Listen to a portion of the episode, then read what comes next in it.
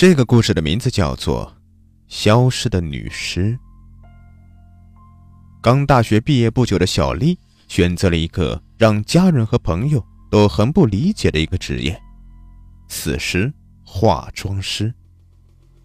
一开始得到了家里人的积极反对，可是小丽却义无反顾地坚持做了下来，而且一做就是三年。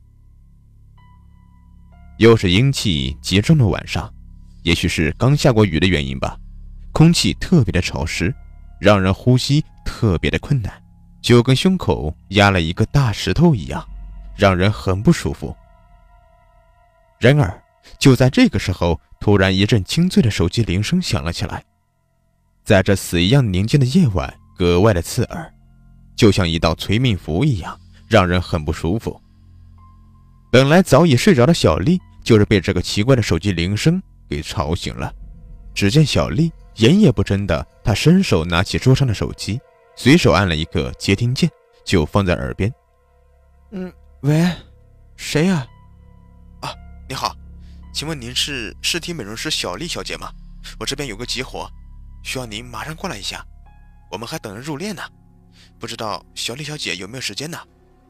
刚按接听键，电话那边就有些急切的说道：“本来还在想着这鬼天气要不要去了小丽，没办法，受不了别人的再三请求，于是小丽也只好勉强答应。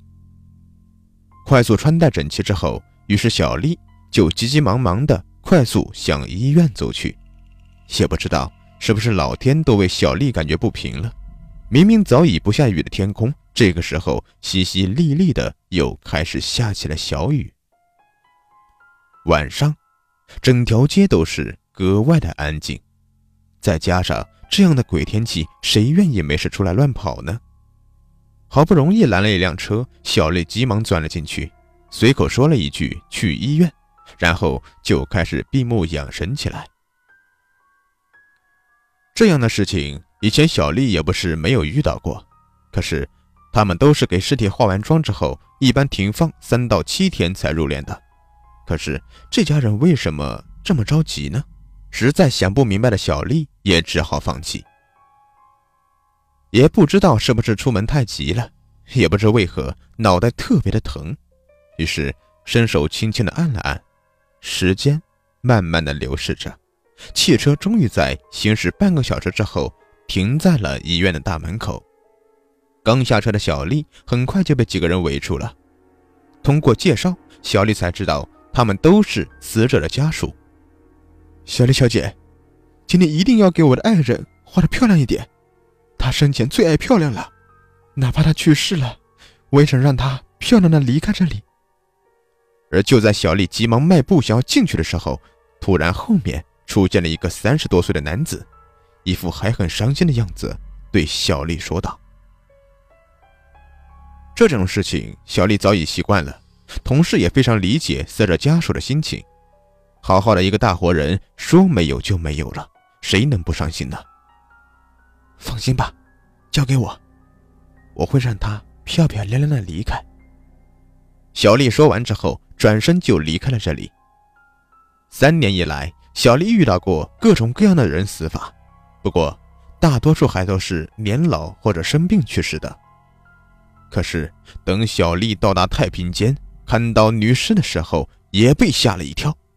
她以前不是没有见过死的惨的，就好比出车祸的那些人，哪个不是断胳膊断腿的？可是今天你再看看这一位，他全身肌肉萎缩，而且开始腐烂，就跟一个死人在地下埋了很久一样。如果不是看了他的死亡时间，小丽还真以为他们从地下把他给挖出来。然后让她化妆什么的。不过，小丽也很好奇，她是怎么样才能变成这个样子呢？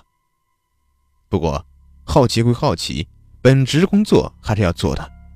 于是，小丽急忙打开自己的工具箱，对着女尸不停的忙碌着。时间一分一秒的慢慢流逝着，转眼之间，两个小时过去了。眼看就要给女尸化好妆的时候，就在小丽给她戴首饰的时候，一不小心被耳钉上的针给刺了一下。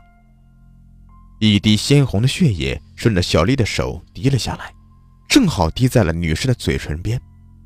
而就在这个时候，小丽却没有发现，那滴血很快就消失不见了，就跟从来都没有出现过一样。不过这一切，小丽并没有发现。穿戴好之后，女士恢复了几分神韵，不过依然挡不住他那死气沉沉的样子。也许是真的太累了吧。为了在尸体运走，至少不再出现什么问题，小丽居然就这样趴在女士的身上睡着了。时间慢慢的流逝着，也不知道过了多久，本来被蒙上白床单的女尸，居然在里面轻轻的动了一下。可是，在这毫无生气的太平间里，却没有人发现。女尸也许是觉得没有人发现她的动作一样，而就在这个时候，女尸突然一下子坐了起来。如果小丽醒的时候看到这些，不知道会作何感想。只见床上的女尸不紧不慢的想要站起来，也许是她的东西太大的原因吧。就这样一下碰到了小丽。而小丽迷迷糊糊的就醒了过来。就在她刚刚睁开眼睛的时候，一张苍白毫无血色，而且满脸褶皱的脸，紧紧的盯着小丽。她被突然吓了一跳，可是还没等小丽回过神的时候，女尸似乎在对她笑，然后脸开始一寸寸的破裂。殷红色的鲜血慢慢的从里面流了出来，顺着他的脸滴在了地上。顷刻之间，一阵浓烈的血腥味弥漫了整个房间，一阵又一阵的刺激着小丽的大脑。而此时，女尸依然一动不动的紧紧的盯着小丽，似乎在嘲笑她什么一样。而小丽想要大叫起来，可是她怎么也叫不出来。就像喉咙里面卡了一块骨头一样，只能眼睁睁的看着这发生的一切。可是，就在这个时候，女士脸上的血似乎是越流越大，眼眶里面的眼球突然掉了出来，鲜血一下子呲在了小丽的脸上。突如其来的惊吓让小丽再也受不了了，小丽啊的一声叫了起来，一下子从凳子上面站了起来，满头大汗的她于是。急忙摸了摸自己的脸，可是脸上什么都没有。还好只是一场梦。就当小丽放松警惕的时候，突然发现床上的女尸不见了。怎么会这样？自己记得在睡前她明明还在的呀，而且门是从里面反锁的，又没有窗户，她是怎么出去的呢？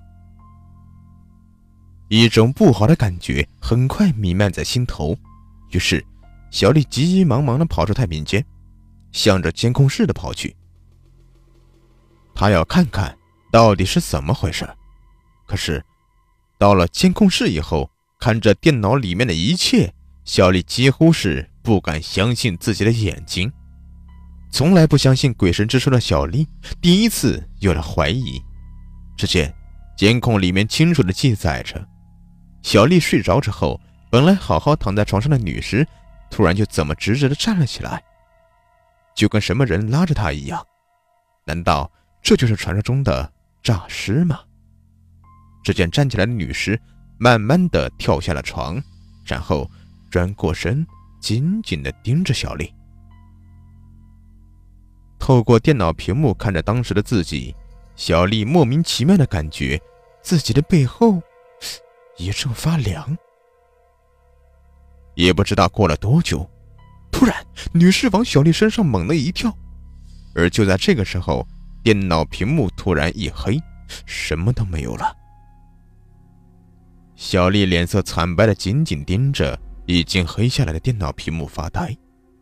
不知道过了多久，小丽隐隐约约的感觉到，她的衬衣口袋里面有什么东西湿漉漉的。